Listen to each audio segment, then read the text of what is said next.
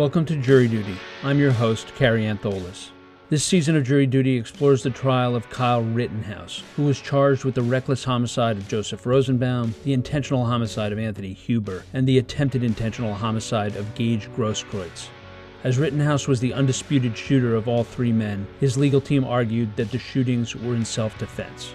In our last episode, we concluded our look at prosecutor Thomas Binger's direct examination of Detective Martin Howard, which included an array of video clips capturing events before, during, and after the shootings. On today's episode, we begin our exploration of the cross-examination of Detective Howard by defense attorney Mark Richards. We'll pay particular attention to how Richards seeks to weave Detective Howard's testimony into the narrative that the defense team is trying to sell to the jury. That's all coming up right after the break.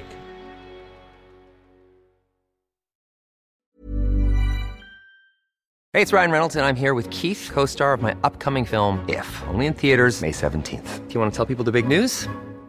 All right, I'll do it. Sign up now and you'll get unlimited for $15 a month and 6 months of Paramount Plus Essential Plan on us. mintmobile.com/switch. Upfront payment of $45 equivalent to $15 per month. Unlimited over 40 gigabytes per month. Face lower speeds. Videos at 480p. Active Mint customers by 5/31/24 get 6 months of Paramount Plus Essential Plan. Auto renews after 6 months. Offer ends May 31st, 2024. Separate Paramount Plus registration required. Terms and conditions apply if rated PG.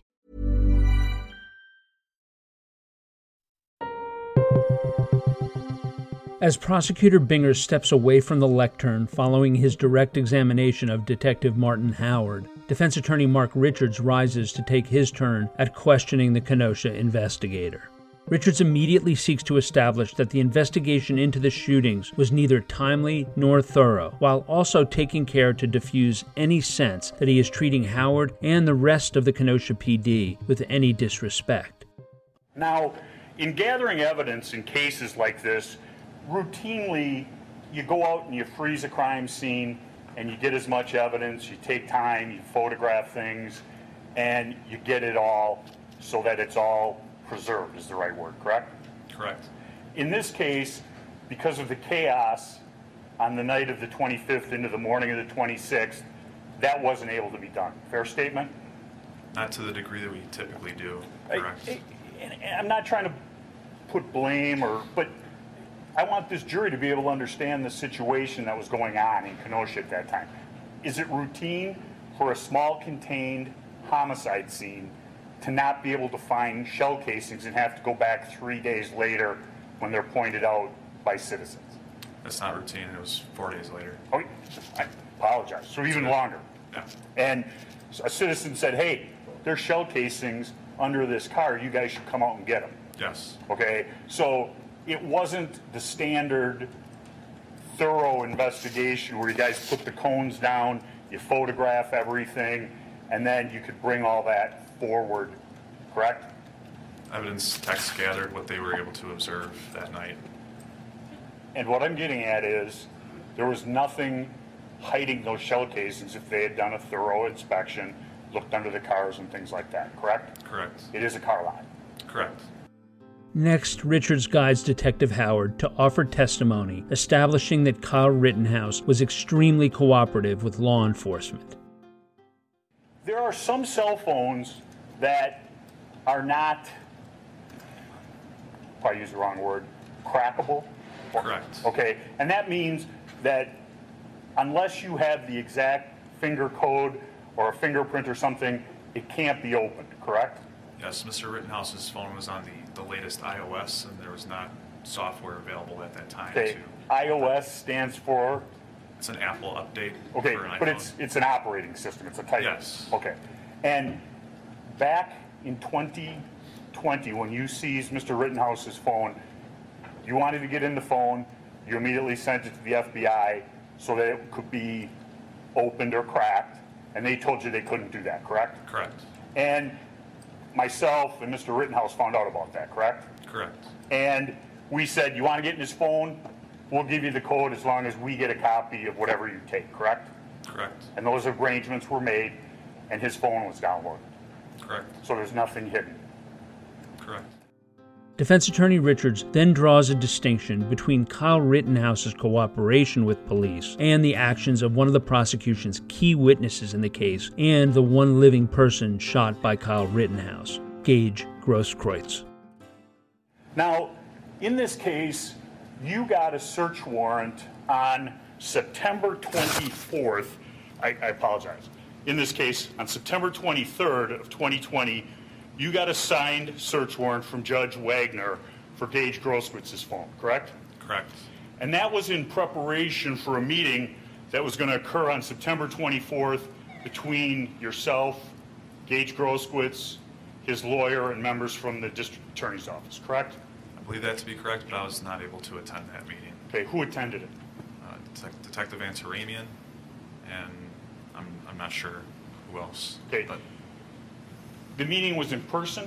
Yes. Okay, so search warrant in one hand, correct? Yes. Telephone of Mr. Grosskreutz, presumably in Mr. Grossquitz's hand. Yes. And for some reason, that search warrant was never served on Mr. Grosskreutz and his phone taken, correct? Correct. So you have a video from Mr. Grossquitz's phone, correct? Correct. But you don't have the download of his telephone, correct? No. And you wanted the download of his phone, correct? Yes. You wanted the information that was in that phone? Yes. You had a search warrant to get all the information in that phone? Yes. And yet you didn't execute it? No, I did not. Okay. Do you know why it wasn't executed? Concerns with Marsy's Law. Marsy's Law is a statute that aims to give rights to the victim or alleged victim of a crime, including special privacy protections. The law was initiated in California after Marsy Nicholas, a senior at UC Santa Barbara, was stalked and killed by her ex-boyfriend in 1983. Marsy's Law was passed in Wisconsin in 2020, taking care to distinguish between the work of the police and decisions made by the prosecutor's office. Richards asks Detective Howard to explain the invocation of Marsy's Law with respect to Gaige Grosskreutz. Who had the concerns with Marsy's Law? Several of us did. I did. Attorneys did. When you say attorneys, you're talking about Attorney Binger, correct? Correct. Marsy's Law is the Victim Rights Amendment, correct? Correct. And have you ever not executed a search warrant because of Marsy's Law? No.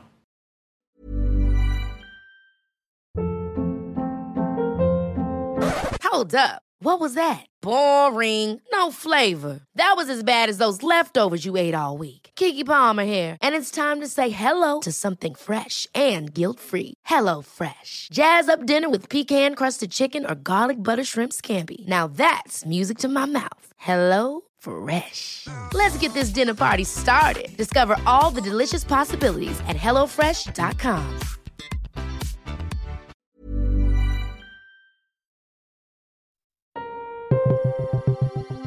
After establishing that Grosskreutz was afforded the protection of Marsy's Law, defense attorney Richards next seeks to use Detective Howard's testimony to establish that there was further preferential treatment given to Grosskreutz.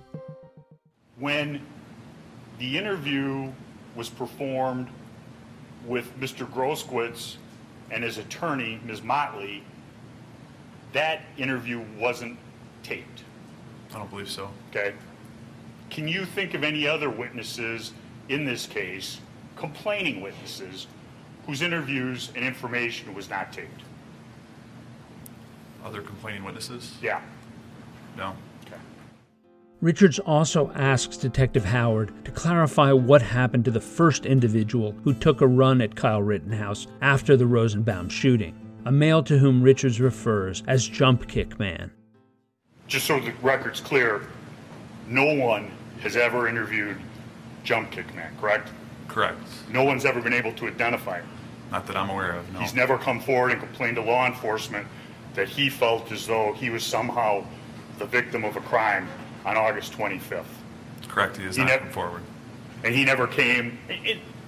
You tried to identify him? We tried. You tried showing his picture around, asking numerous people? Yes. Prompted by Richards, Detective Howard next explains that Joshua Ziminski, operating under an alias on social media, claimed credit for firing the first shot on the night of August 25, 2020. Howard goes on to say that through an anonymous tip, they were able to establish Ziminski's true identity. Richards asks Detective Howard about when and where the Ziminski gunshot happened relative to Rittenhouse's location and the timing of his firing his weapon. On direct examination, you were asked a question about the timing from Ziminski shot to Kyle shot, correct? Correct. You did that with a stopwatch? Yes. So it's a human act? Yes. Okay. And the Wisconsin State Crime Lab has numerous individuals who can break down video, correct? Yes. You can do a frame-by-frame analysis of the video, and that can tell you frames per second, and you can come within hundredths of a second of what happened, correct? Correct. And whether Mr. Ziminski was on the sidewalk or Mr. Ziminski was on the beginning of the parking lot, where you see the flash on the video is behind Kyle Rittenhouse, correct? At that time, yes. Okay, and the shot goes off, and it's in close proximity, 30 feet? Yes. Okay, and from behind him? Yes. Richards then moves on to establish that Joseph Rosenbaum was himself armed and masked earlier in the evening. And you were asked questions by Mr. Binger about Mr. Rosenbaum and your information regarding him. And he named a series of weapons, gun, knife, I think there was even a bat or something like that. In your extensive review of the videos, there were numerous times where Mr. Rosenbaum was armed, correct?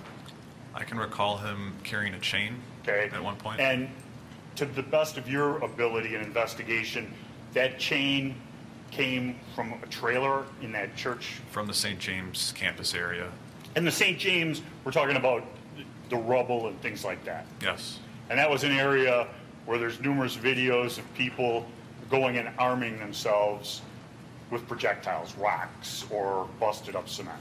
Yes. And that was where Mr. Rosenbaum and Mr. Ziminski got the trailer to bring down Sheridan Road to start the fire, correct? Correct.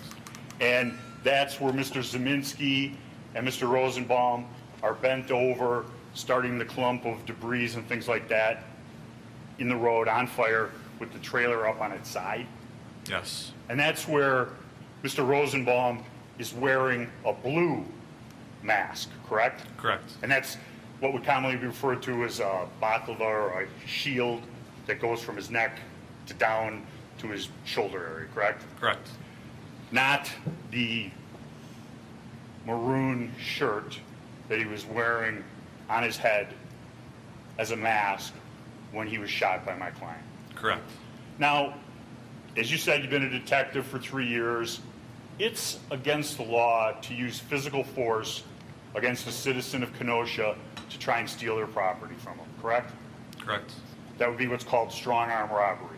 Correct. It's a more serious crime if you attempt to do that while you are masked. That's what's called a criminal enhancer, correct? Correct. Richards does not follow up on this insinuation that Rosenbaum was masking himself to conduct a strong-armed robbery, nor does Prosecutor Binger object to the insinuation. Instead, Richards moves on to ask the detective about the police presence on the streets of Kenosha during the civil unrest, as well as about how he went about collecting some of the video evidence after the shooting. Finally, Richards gets to Detective Howard's arrival at the Antioch, Illinois police station for the purpose of interviewing the defendant. After confirming that Howard documented the injuries on Rittenhouse, Richards asks, "And I guess what the state is getting at is the injuries weren't serious, so he shouldn't have shot. Fair? Fair. Okay. When you're being kicked in the head, you don't know what's going to happen to you. Is that a fair statement? Fair. Okay. When somebody's hitting you in the back of the head the second time with a skateboard, you don't know what's happening to you, correct? Correct. When somebody puts their bare hand on your firearm, trying to take it away from your person, you don't know whether or not that person is going to get your gun and turn it and use it on you, correct? You don't know. No, correct. Defense Attorney Richards is now getting Detective Martin Howard to offer testimony that supports the defense narrative that Rittenhouse was reasonable in the fears that led him to fire his shots. It's a general training principle. You don't give up your gun because it's a deadly and dangerous weapon. Correct? Finally, Binger objects. I'm going to object to this line here. This is not an expert witness, and that this last question is about training for police officers, which is not relevant. Rephrase your question. Sir, if a weapon is taken from somebody, it can be used against them as a deadly and dangerous weapon, correct? Correct. With that concession from Detective Howard, we bring to a close this episode of Jury Duty, the trial of Kyle Rittenhouse. Join us on our next episode as we look at the conclusion of defense attorney Mark Richards' cross-examination of Detective Martin Howard, including his presentation of the defense perspective on some of the video clips introduced by the prosecution. Ever catch yourself eating the same flavorless dinner 3 days in a row? Dreaming of something better? Well, HelloFresh is your guilt-free dream come true, baby. It's me, Keke Palmer. Let's wake up those taste buds with hot, juicy pecan-crusted chicken or garlic butter shrimp scampi. Hello Fresh. Stop dreaming of all the delicious possibilities and dig in at HelloFresh.com. Let's get this dinner party started.